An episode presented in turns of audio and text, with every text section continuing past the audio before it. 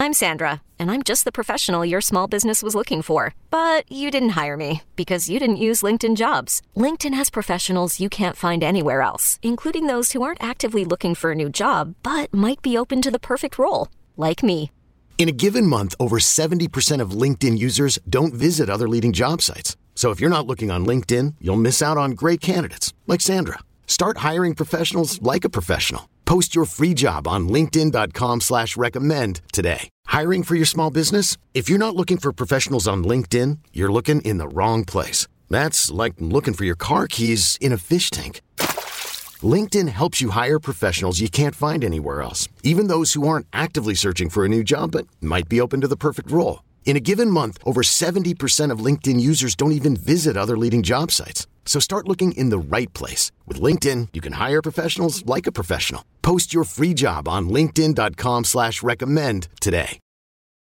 Ladies and gentlemen, welcome to another episode of the Rise Together podcast. My name is still Dave. I am here with new friend Carlos Navarro, who as you uh, Google Carlos Navarro, if you don't know him already, you're gonna be like, oh my goodness, I actually know this guy because you have seen him in so many stinking things. He is uh, one of the bad guys in the hit Marvel streaming series Hawkeye.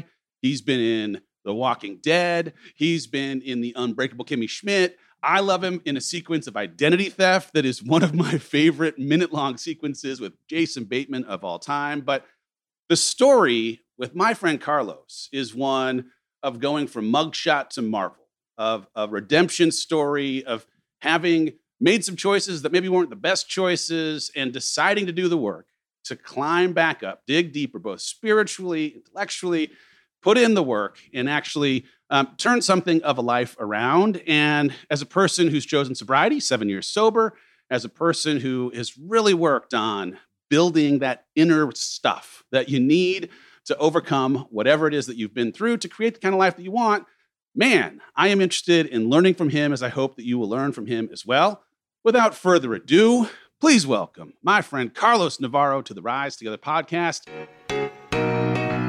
Welcome to Rise Together. My name's Dave Hollis. I'm the host of this show where we're going to hopefully have you feeling a little more normal in this, the human experience. Maybe see yourself even in some of the stories that are told, or have your appreciation of what it means to be human expanded by someone who's come on as a guest who's had a different life experience.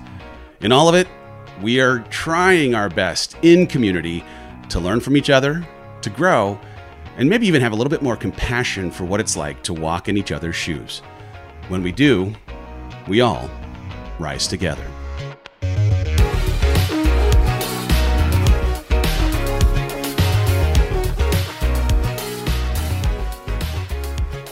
Hello, brother.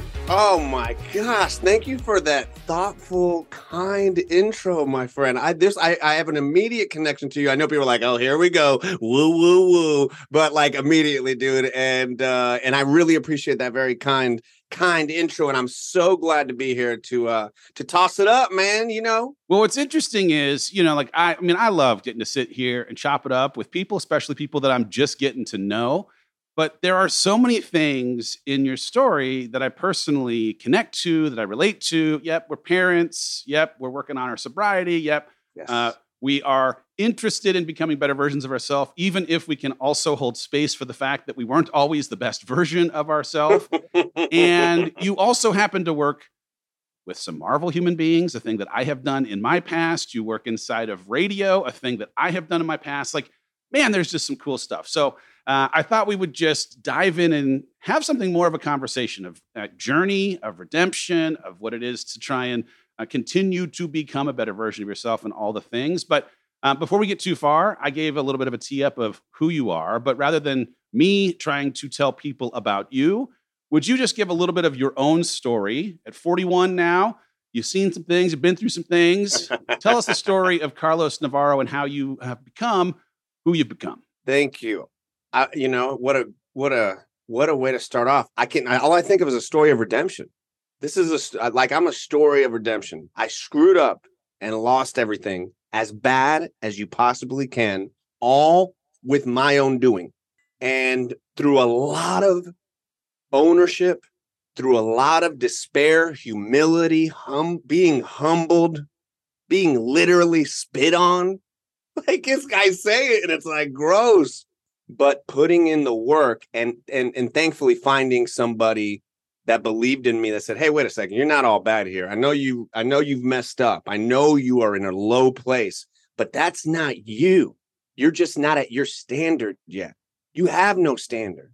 And and so I think that's the story. And and so I, I always, you know, we kind of talked about it. it's like it's like hope, man, because I I see people who haven't messed up nearly as much as I have, and they've given up on themselves. And it takes one person to go, "Don't give up on yourself. I messed up worse than you," and and it's powerful, man. It can fuel you for a day. It can fuel you for a lifetime. One person, one person you know, or a random stranger in Publix can fuel you. And so Yeah. I'm always about that life. So I know you've been through some high highs and some low lows. I, I want to start with the low lows because I think it's important to establish what you've been through and what you've overcome so we can celebrate the high highs. You're self described as being broken, jobless, self destructive, drinking too much, partying too hard. You are the uh, owner of three mugshots. You've landed in jail after an infamous onstage fight back in 2006 with a radio colleague. Who fights with their colleagues? what what kind of what was happening in your life that was complicit in some of the decisions that were being made was was it a byproduct of some childhood stuff was it a function of self-love like what was happening in the midst of the low that let the low present it was a mixed bag of all that. It was a mixed bag of I was a victim because I grew up with an alcoholic mom and an addicted mom that mentally abused me and I deserve I I'm the victim. That was the first part. And then you mix it in with ego. I was a superstar radio guy when before social media, as you know, it was radio, TV, like newspaper, and that's it. And we were a huge and still are a very huge show. So I was given fame. Ooh, then you sprinkle that in, right? And then you sprinkle in that I really was most of the time a lot of fun, except when you piss me off. Mm. And boy, did all those years of trauma and victimhood and I don't, da, boom. And I and I was my worst own enemy. And so I the, the lowest part was losing my radio job, being arrested on a felony charge, about to be married, bankrupt, uh, losing any type of credibility, and having nothing. But hope that, oh man, this ain't my best version of myself. Coincidentally, The Secret was kind of, I mean, it was a book that a lot of people at that time really found and and and i always was into self-help. I was never i was always manifesting things. I was always thinking about it. Things came to me easily. That was another problem. I was 17 years old. I became this radio dude so i didn't know what i wasn't not trying to be grateful but i didn't know any different. A lot of social media influencers today have that you know? They're famous since they're like seven they don't know what it's like to not be famous, to go down the street, have a cup of coffee, try and talk to a girl that don't know you're a millionaire. You know what I'm saying? yeah And so I think I was in a really weird time. And and I had that moment when I was facing that charge, that felony charge, where I needed, I just said, all right, I'm going to be as proactive as I could possibly be. I'm quitting alcohol before the judge tells me. I'm going to AA. I'm taking the ownership. I'm not being a victim anymore. I'm letting go of the hate with my mom. I'm letting go of the hate that I have with everybody. And I'm going to use my emotions as a sniper gun as opposed to a shotgun. Bah, bah, bah. And that's when my life changed. So it's around 2007, if the timeline is correct, where you, Yeah. you start to make this shift. It's interesting because I spent about 20 years inside of entertainment. I've had some success in entrepreneurship. And the last couple years, in the aftermath of divorce, in the aftermath of me just getting in my own, own way over and over, leaning back on some bad coping mechanisms and alcohol, and then deciding to go to treatment and a whole host of things I get it. I get it. it it has been i think hard for me as someone who always could see this connection between working hard and achievement to have had some of what i now have kind of attributed to myself as like my own mistakes my own weaknesses my own giving into my vices whatever it might be and it's been harder for me in recent times to not have part of my identity the mistakes, like that I am my mistakes. And so I'm curious as you make this shift, right? You've been through a whole bunch of stuff. You've had success. Now the success has been compromised by decisions that you've made. How do you divorce yourself from not, you know, kind of embodying the mistake as a part of who you are and what you are so that you can be free and move forward into something better? That's a great question because you could you could live your whole life beating yourself up because you could live your whole life reliving that mistake. I thankfully had a very good self-confidence in the fact that I had a parent, even though my mom had her troubles. She was like, You, honey, are gonna be a star. You're gonna be a Robin Williams. You're gonna be she always and then she had her issues. So I had this weird balance of at least having a secure confidence going into this treacherous period. If I didn't, maybe I would have fallen apart. But I mm. believed in myself and I said, All right, I need to be better than the guy I was yesterday. That little 5% better. Number one issue drinking. That has been, and when I look back, first time I got arrested, 15 years old. What was I doing? Drinking. Next time I got arrested when I was 20 years old. What was I doing? Drinking. Last time, okay. I've never been arrested when I was sober. Hmm, there seems to be a connection, you know, like, yeah. And then I went, so I always had a belief in myself. And then I had my wife, and still do to this day, thankfully, that never buckled. She never looked at me and said, like, you're a loser now, you know, like in an emotional state. You're never going to be an actor. You know, Dave, I had no bookings yet. I did not, I hadn't booked anything yet in the acting world before when I got arrested. And I was like, I'm going to be an actor. It's like, yeah, buddy, what are you going to do? Manifest it while you sit on your ass at the house, you know, waiting for auditions to come in, Poppy? Give me a break. I had no plan. I had no ownership. I was living my life indiscriminately. And then when I got boom, hit in the freaking face by life and money and had to put everything up and plead to a judge. That's what I tell people. If you ever have to plead to a judge for your life, everything else comes secondhand. Yeah. so real. so real. Everything else. Like that's my barometer, Dave. That's like I, I go through crap like anybody else, marriage stuff, kids stuff, my own. I blew out my knee coaching my daughter's softball game yesterday, Dave. I'm getting older. But you know what? It ain't little Carl. I say little Carlos, 27 year old Carlos, facing the judge, and the judge goes, I'm considering whether or not to give you a felony right now. Yeah. I'm good other than that. You take me back to that spot, that means I messed up. And I did mess up again. I did go, I did drink again. I did almost mess it up. And the universe and God and my wife goes, Here you go, dude. We said yeah. you could have a, a couple beers, but you started drinking the shots. We said you could have a couple glasses of wine, but you started drinking the liquor. That's you, Carlos. That's you, Dave, right? That's you, yeah. Dave, right? Oh, yeah. At Alma, we know the connection between you and your therapist matters. But if you're already feeling stressed and burnt out, the idea of trying to find a therapist you really connect with can be overwhelming. That's why Alma's focused on helping you find the right therapist for you. When you browse their online directory, you can filter your search based on the qualities that are most important to you. Then you can book a free 15 minute consultation call with any therapist you're interested in seeing, so you can get a feel for whether they're the right fit before you commit to a full length session. Alma also makes it easy for mental health care providers to navigate insurance. That's why 95% of therapists in their directory accept insurance for sessions. So you can find care that's affordable without stressing about the paperwork. You want to talk to someone, but not just anyone. Alma is there to help you find the right fit. Visit helloalma.com slash therapy60 to schedule a free consultation today. That's helloalma dot com slash therapy60 let's talk about sobriety for a sec because you're now seven years in. Yeah. I'm like nine months in. Nine. Oh wow. Nine nine point six months in, right? Like I'm. Is that I'm always? In. Had you always had that? Is this like did you did you come did you stumble back or how did that work? So I mean, like I've had a I've had a relationship with alcohol that always seemed to tip into unhealthiness when the let's go out and have some fun was giving way to I'm going to drink privately to not have to feel. Right? Ooh. Like to me there were two kinds of drinking. And sure. the social drinking I was fine with. Like I wouldn't drink mm. to, you know, excess or or black out or or anything that felt like it was compromising my integrity or my my family or anything else. But the drinking that I would do when I didn't want to feel, that wow. was done in private and that was the source of shame. And wow. so there were times in certainly the last three or four years for sure, where I could identify, oh, shoot, I've tipped into that kind of drinking.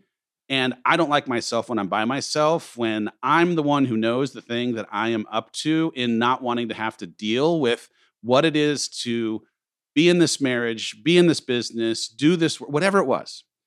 And so in 2019, I'd made this declaration hey, you know what? I'm going to stop drinking for a year just to show myself that I can. I was in the midst of writing my first book. I was super oh. triggered by the idea of putting myself out there. I was drinking to not feel those emotions.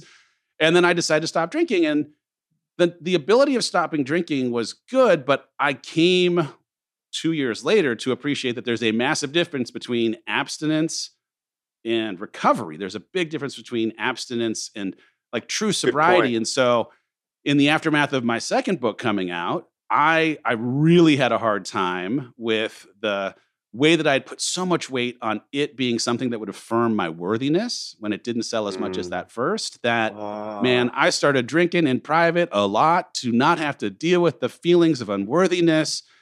And in a crazy way, it turned out to be something of a blessing because it brought me to a bottom. It brought me to a place where I actually what was, was like, your oh, bottom, Lord? Just knowing I, it, it was a new year. I drank too much over this week between Christmas and New Year, where I didn't have my kids on Christmas for the first time in my entire life as a father. Ah. And I just had this recognition like, oh, I am actually going to burn every single thing that means anything in my life down if I continue to drink. And so I made the choice to jump to jump into treatment. One of the, I mean, just the greatest decision, arguably, Good. of my adult life. But it in in so many ways, like drinking was a symptom of unprocessed stuff that I was running away no from. And treatment was the invitation to kind of turn around and walk toward that in a way that helped me appreciate the role that alcohol was playing.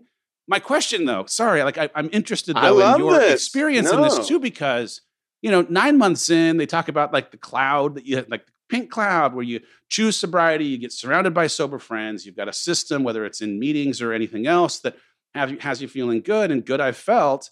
But I'm curious if there's a difference in the first year versus the second year versus the fifth year versus now your seventh year in your own journey. Has it been easier, harder? Is it intermittent? Is it linear or not linear in how you approach sobriety or think about staying sober? In your life? Well, I, I give you credit because the type of the type of reason you quit is probably the most difficult in the comfort of your own home. Nobody knows, you know. Mine was very public. Mine was who I was. Like if you ask people who Carlos was, that's a party guy, he's a drinker. It was my identity.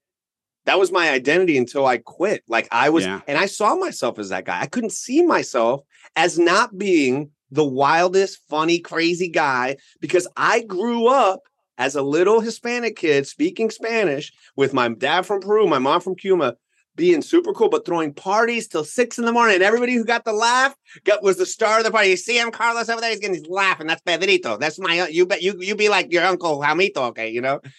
And so whether I knew it or not, that's what I thought was the coolest. And you know what? It really helped me it really it got me in the store of this crazy radio show that if I was this little straight laced kind of kid, they wouldn't have had me. But it kept going and going to a point of that I thought I guess I was invincible. So when I ch- stopped, it was my whole identity gone. Friends gone.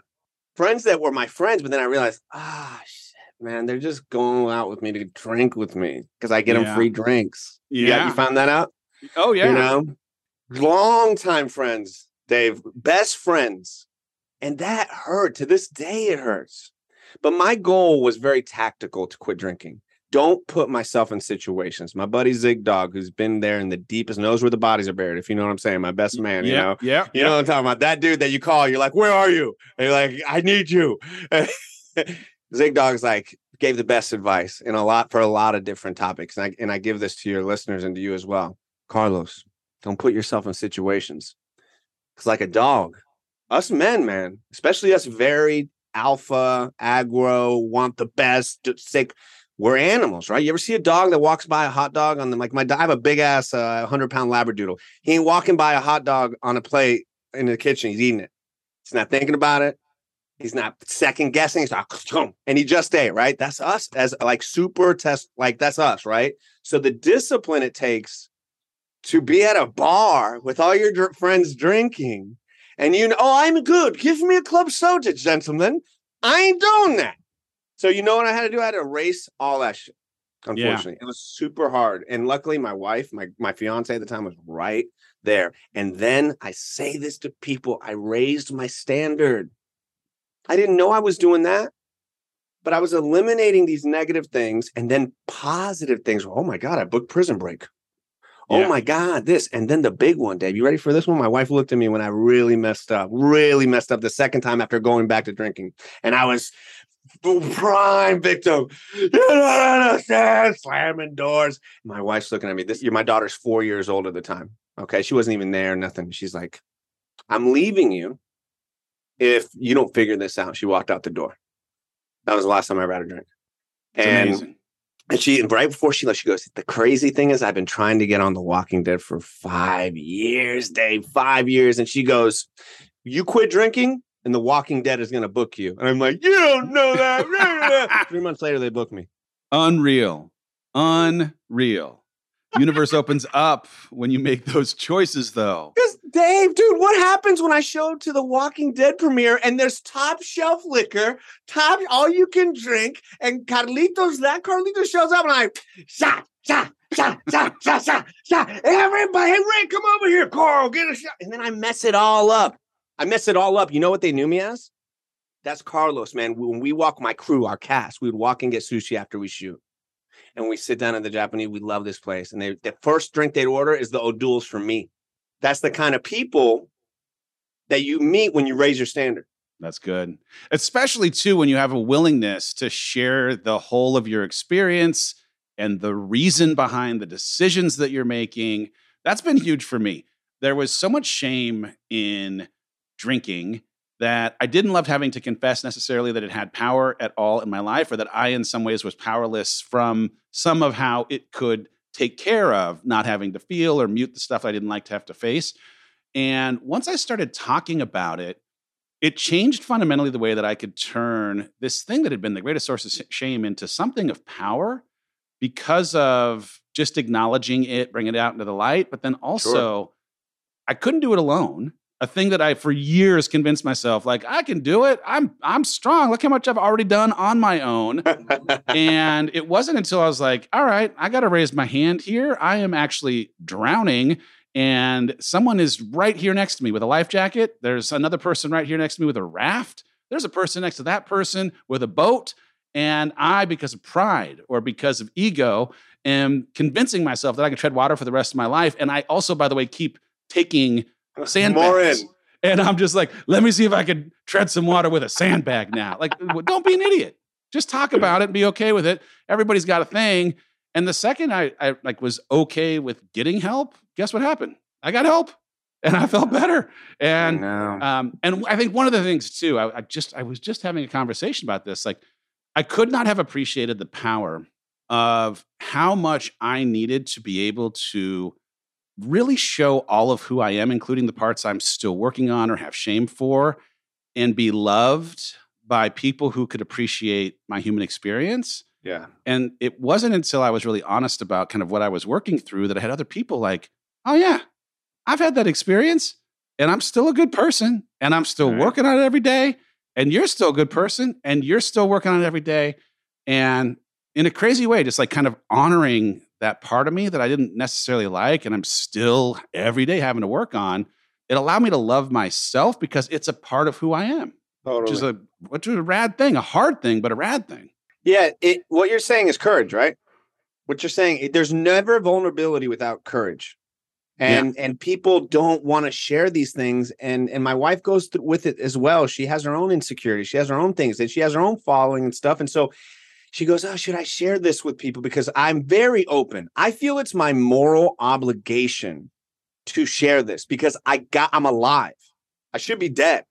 Like my life, I should be dead or in jail. And it's almost like the universe, God, whoever you want to believe in, is like, man, now you have a moral obligation to share this story so that people who really don't deserve, who can't actually make it through what you made it through, don't have to go through that. Yeah, you know, it, it, it is it is about hope. There's there's this great Les Brown quote. I've quoted it a thousand times, Love but hope, ho- hope in the future is power in the present. right? Like if if you can be around someone else who maybe even lets you borrow some hope for a second, it gives you something in the the the stuck and the muck and the shit that you're working through that lets you start taking steps out of it because of seeing something that just is a little bit better than where you're at today and the absence of hope man that is that's a Ooh. sentence so yeah You- getting around people or or yourself manufacturing something in hope it's such an important thing let me ask you this you got a motto to the Yes. top what is to the top and why is it a thing that you uh, galvanize around so my wife and I, our saying is to the top, never stop. Boom, right? And we've been saying this before social media. Okay. Before like everybody's like, now everybody got to now everybody got to say it, right? Like, oh, that's what we did now. You know, I tweeted that. But like this was our personal back and forth. We had zero wins at that point. That time of that bankruptcy, the losing the jobs, we're getting married, we don't got any money. Zero wins. And I was like, I need to find a way to motivate my, my my just my wife and I. So I started researching great leaders. Teddy Roosevelt pops up. And the story about him climbing this mountain in a pair of moccasins and the moccasins ripping and him with another guy and they made it to the top, right? And it's and it's and I can't even quote the exact whole thing, but I just remember him basically saying, There's nothing that's gonna stop us. We must go to the top. And so I get home to my wife like a little kid, and I'm like, I was working at EA Sports. I was about to. I- we can go deeper into why it was like we need a win, and I was like, "W- babe, I think we should say this every time we're about to try something. Okay, tell you because I was reading this thing about Teddy Roosevelt. Teddy Roosevelt's a good guy, you know. She's like, okay, okay. And I'm like, if we're gonna go do something, we need before we go, we need to go to the top, like that. And she's like, give me that pause, and I was like, oh, she hates this. And she goes, never stop. And I'm like, boom, there it is.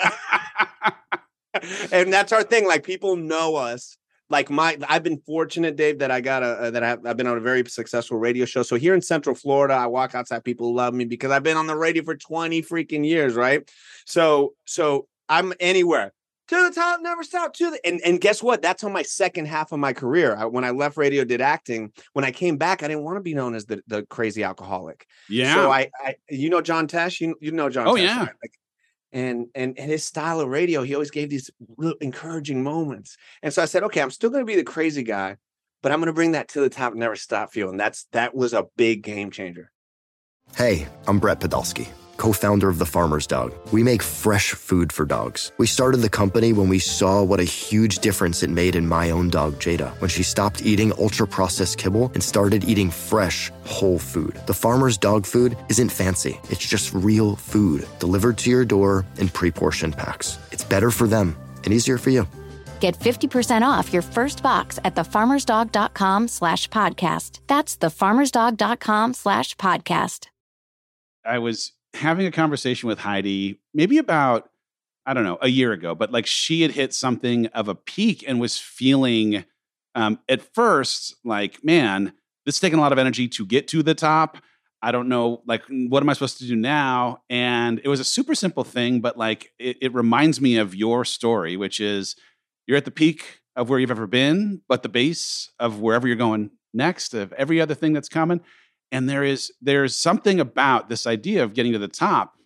In some ways it reveals the peak that's behind the peak. And you have had Mm. man so many of these experiences where to the top never stop and then the never stop is also this invitation to just keep on going. I'm curious about acting because one you work on a marvel show. I worked at myself at disney for a long long time so there's just some fun in i've got a feige connect you do too what was the bug? What's the what was the thing? Have you always wanted to be an actor? Is this a thing that was born out of the djing and now all of a sudden like what's next? But where does it come from? And and where do you like how do you go from where you are to where you want to go in acting? Because i have no Ah. experience in acting. I don't want to be an actor but i'm i'm just i'm intrigued by the journey and where you think you find yourself in that kind of like peak and what's next. Oh, thank you. Because this is such a kind of really complicated question. Because I think if I knew even a little bit about what I know acting now, I may have never even gone into professional acting because I would have been like, you got to do what for how long with how many Yeah. things? Are you great? You know, but I, I went into it in a very kind of organic way. I like I said, Spanish first language. Grew up uh, in New York, moved over here, and movies were my everything. Steven Spielberg was my everything. I would take the tapes off the wall. Tapes, for those people don't know, were little kind of rectangular things you shove in a thing called a VCR. VCR, for those who don't know, okay, we're gonna be here all day. Okay, listen. I used to watch a bunch of movies, and I'd be like, and I was having a crazy life as a kid, and I would escape into ET, and I would escape into Jaws. I didn't know that then. It wasn't until later that I realized why was I obsessed with making movies? I was nine years old with a big old, you know, the video camera that cops runs with, those big ones, like, you know, making little movies with my friends. And then I got into TV production. It was very much behind the scenes. I wanted to direct like Steven Spielberg. And then I dated this girl who uh when my early 20s, and she was in an acting class and I went to one of their acting class parties. And if you've never been around a bunch of actors and you've been around radio people, and radio people are kind of more hard nosed, like it's like there's no emotions. It's like hit the mark, do this, you know, like and you and you're busting balls. Acting people are like, "Welcome, oh my god!" And it's like everybody's "Who is this? Is this Carlos? Is this your boyfriend? Oh my god!" And everybody's so nice, and I'm like, "What the f is going on?" And and I was like, this seems fun. I was like, and so she goes, she got me the class for a, a gift. Okay.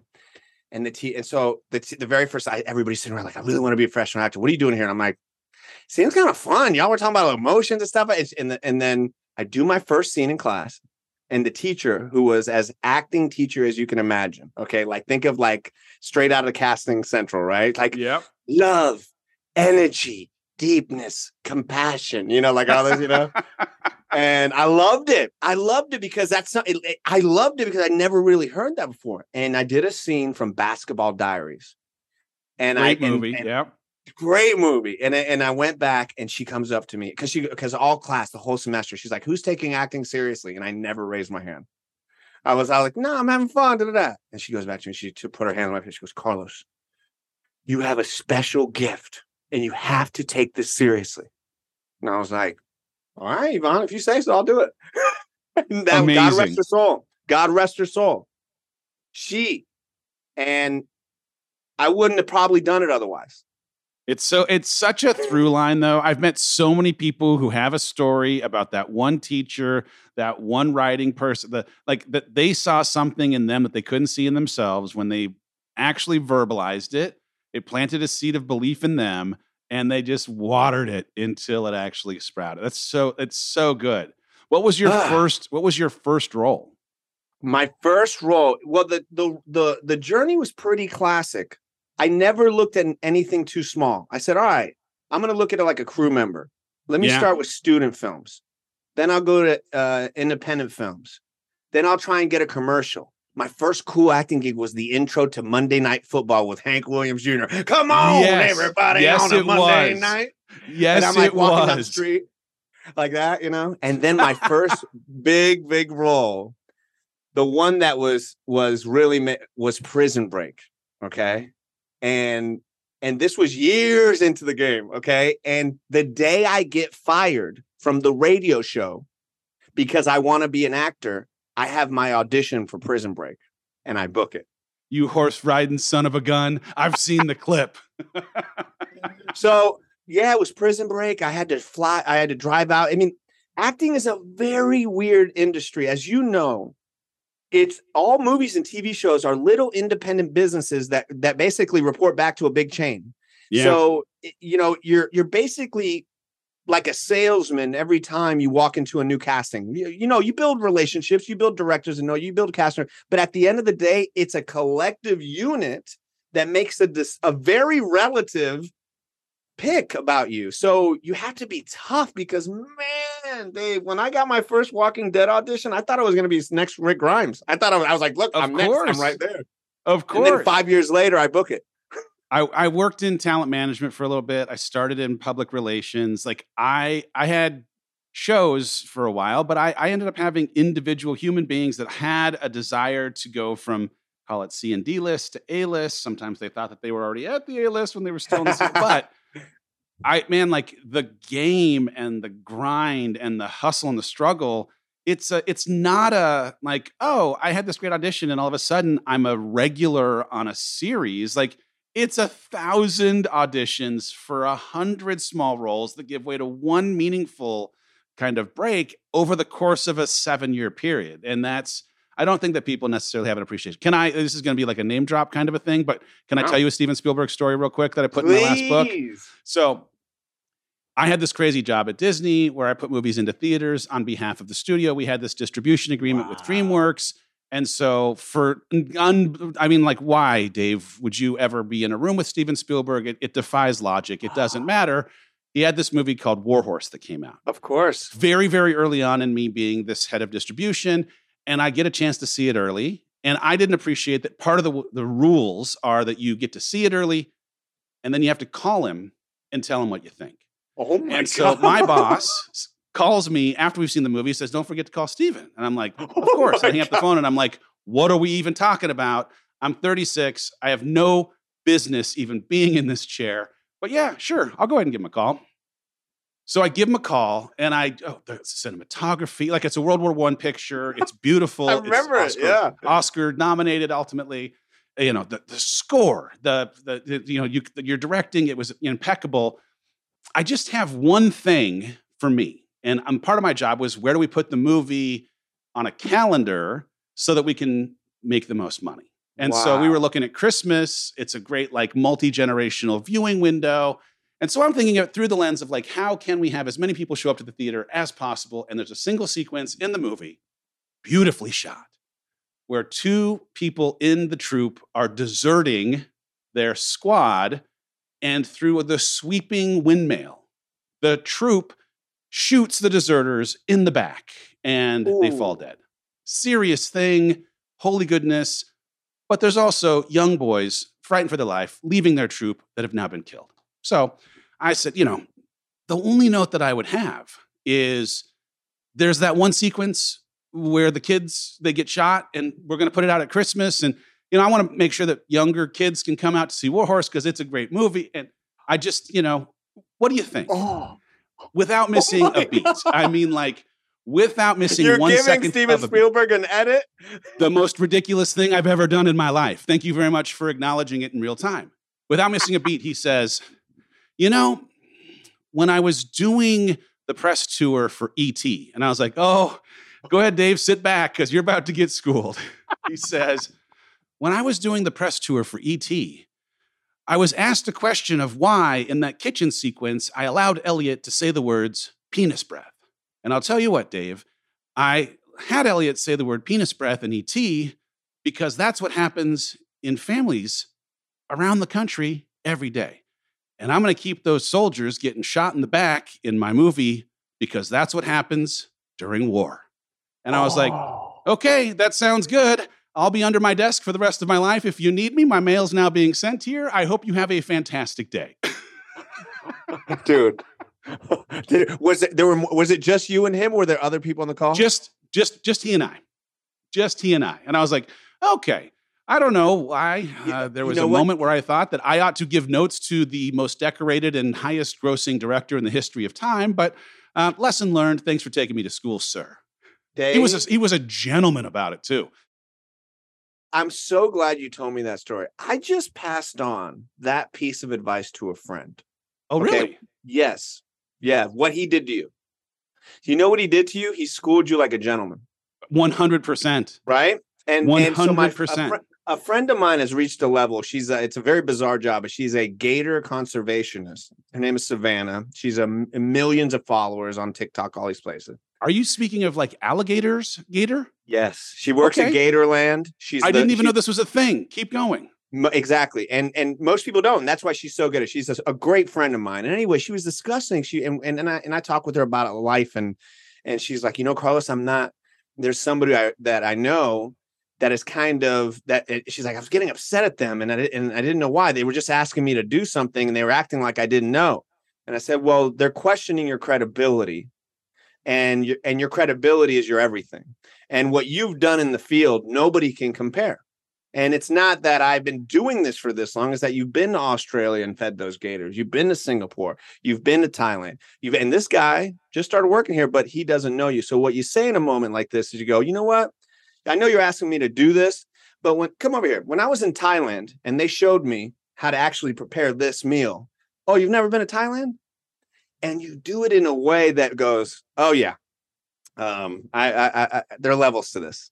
Yeah. And uh, but what a story, man! Wow. Uh, no, I the thing is, it was like one of those things too. I'd I'd gotten the job where I was meant to be an apprentice for another three years worth of time, and my predecessor decided to leave, and so I, you know, fire hydrant drinking, jumped in, and this was one of the first movies I was working on without that predecessor over my, you know, kind of over my shoulder. But what a great thing to learn early on before I'm working with Kevin Feige or with John Lasseter, with, you know, like all of these people that are creative geniuses, like know your role, respect yeah. that they have been around the block so many more times than you have, and that there's probably a way for you to represent what you think could commercially improve the chances of this film succeeding without it feeling like you've seen something that they maybe missed. Because right. I think that was, if nothing else, more the mistake in uh, it all. So you brought up Kevin Feige, and I have a small Kevin Feige story if you would like. Let's go. Okay. So I'm going to guess that you hadn't thought about that. Obviously, hadn't thought about meeting Steven Spielberg at that stage in your life, manifesting and all these different things. You weren't in that phase, right? Nah. You know, and and so thankfully, when I booked Hawkeye, and I'm on set and I'm there for a long period of time. I'm already in this stage of my life where I'm what I like to do is I like to sit beforehand and think of the moment that I want to happen. And the moment I wanted to happen was to meet Kevin Feige. Okay. And I so and I'm a geek. Like I'm not one of those people like celebrity doesn't bother me. Like if I really like him, like man, when I worked with Jason Bateman, I was like, dude, I'm the biggest fan. Man. You know, like I'm not cool like that. And then and then I'm vibe out or whatever. But I'm not the dude that's gonna play off like I don't know you. You yeah. know, especially if I am if I if I'm down with you. So anyway, so I knew, well, Carlos, if you meet Kevin, you're gonna lose your mind like a little girl. You're gonna freak out. And they keep saying Kevin's coming to set, and they love you guys. Kevin's coming to set, so you're gonna be like, David. So I was like, well, let me just. What do I like when people meet me? I like it when people ask me about my projects. I like it when people ask me about the work, and then we can talk about it. So fast forward, shooting one of the scenes in Hawkeye where we're yelling to Hawkeye, "Hey, bro, get out! You stupid idiot, bro! A pizza pie, bro!" All this crazy stuff, right? Five in the morning, we turn around, we go back to our chairs, me and the other bros, and the producer goes, "Hey, Carlos, come over here. Kevin wants to meet you." And I turn around, and there's Kevin Feige. Yes, it is. And and thankfully, I had seen that exact moment in my head already. So my brain, as we know, knows no difference, right? It doesn't know whether you're doing it or manifesting it or thinking about it. It's all the same, you know, uh, system. And so luckily the first thing I did, WandaVision was out then. And I go, and Kevin goes, Carlos, it's a pleasure to meet you. I'm like, you know my name. And, and then and then he's like, the tracksuit mafia. And at the time, I didn't know what they were going to do with the tracksuit mafia. I didn't know. And they blew it up. And and I said, I gotta ask you about WandaVision. And he's like, Oh my gosh, thank you. It was two episodes in. We talked for 10 minutes about that amazing genre bending show. And it was one of the best 10 minutes. And I don't look back on it going, oh, I should have done this because you were prepared. prepared. You were prepared. Well, you know what's crazy? I mean, uh, uh, number one, Kevin is one of the nicest people on the planet. He's also one of the most savvy and just creatively genius. But he's I, the modern day Spielberg. 100%. 100%. 100%. And he has an ability to find talent, empower talents, let them do their thing. But the thing I think he has the the best kind of unfair advantage inside of the studio space of the creative world. I left Disney about five and a half years ago. And seven and a half years ago, I was in meetings with him about things that are coming out in theaters today.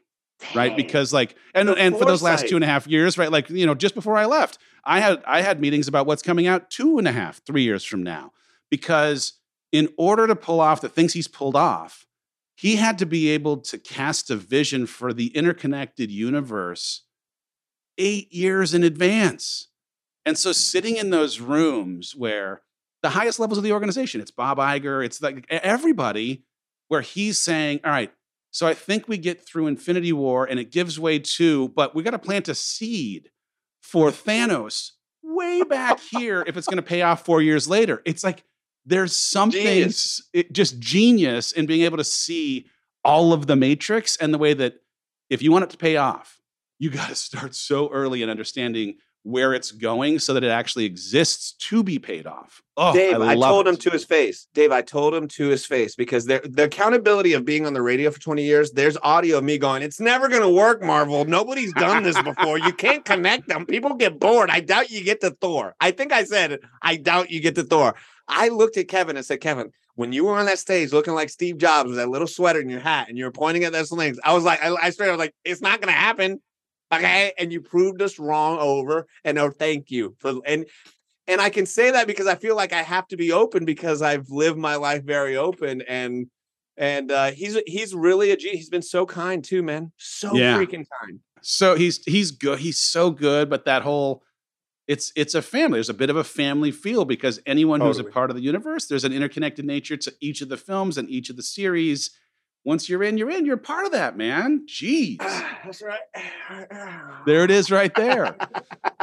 tell me, tell me about what it is to be five hours a day on the air on the radio. Because here's the thing, I'll just say, like when I was growing up, I had a vision for what I was going to be, and it was going to either be the Dan Rather, Peter Jennings, you know, sitting behind the mm-hmm. desk doing the news kind of a human, or it was going to be spinning the top 40 during drive time on, you know, a show like the one that you do. I ended up in college having a show. It was at 2 a.m. because that was the slot I could get. Right. But I didn't care because I just I was so interested in having a radio show that I was fine to have the middle of the night show a couple times a week.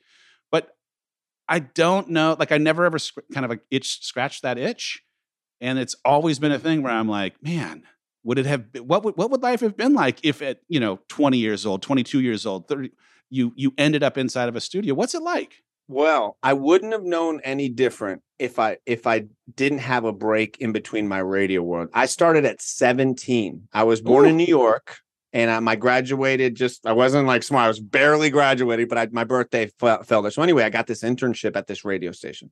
I didn't know anything about radio.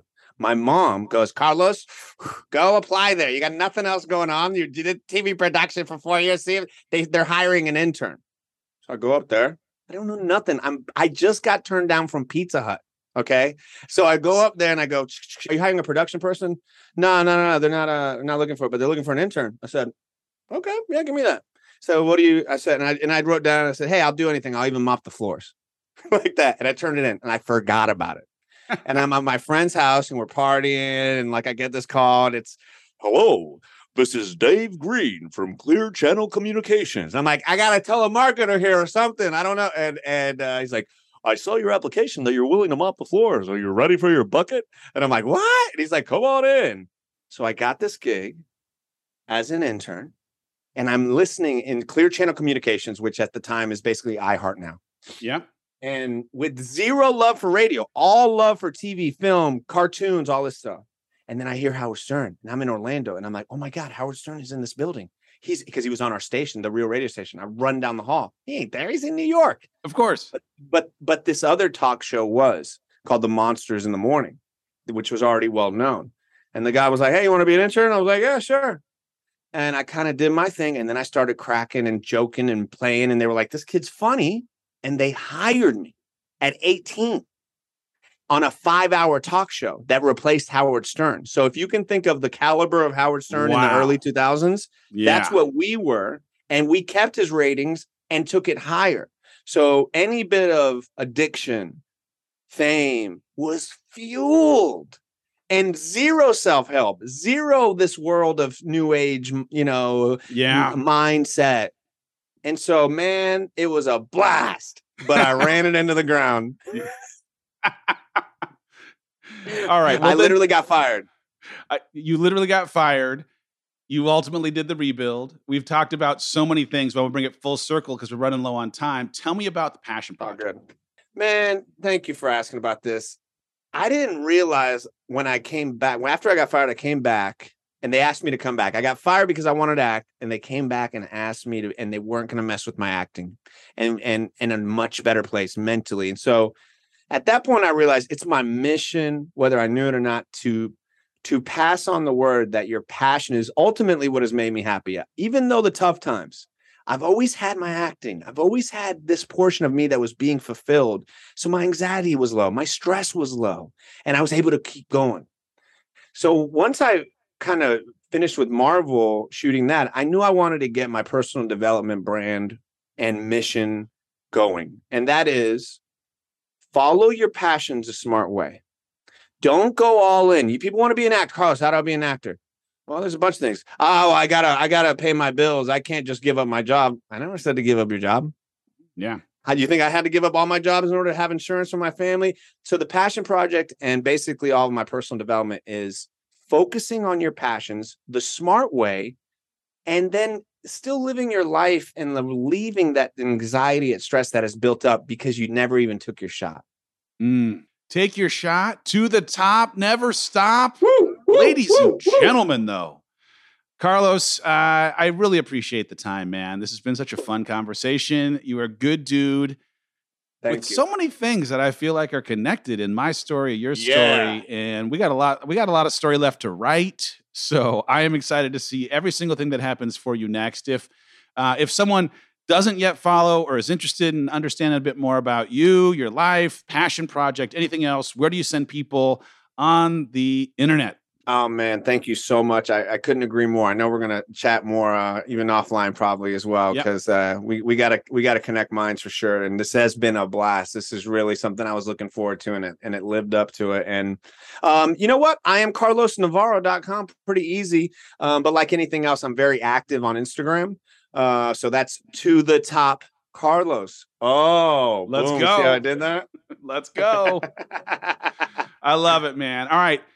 We ask every guest there is a thing that someone who is listening right now needs to hear.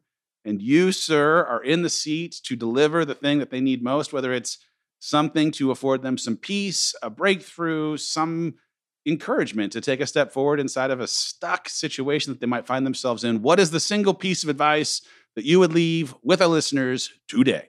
don't give up on yourself. Don't give up on yourself.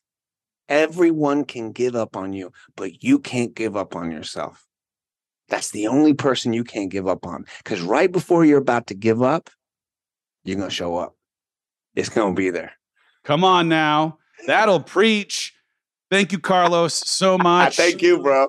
I appreciate you for being here. Listeners, if you enjoyed this, and how could you have not, do Carlos and myself a favor. Would you take a picture of this episode, share it in your social media, tag me, tag Carlos, let us know what you got. And between now and next week, believe in yourself. We'll see you on the next episode of the Rise Together podcast. Carlos, thank you for being here, brother. Appreciate you. Appreciate you. To the top, never stop. To the top, never stop.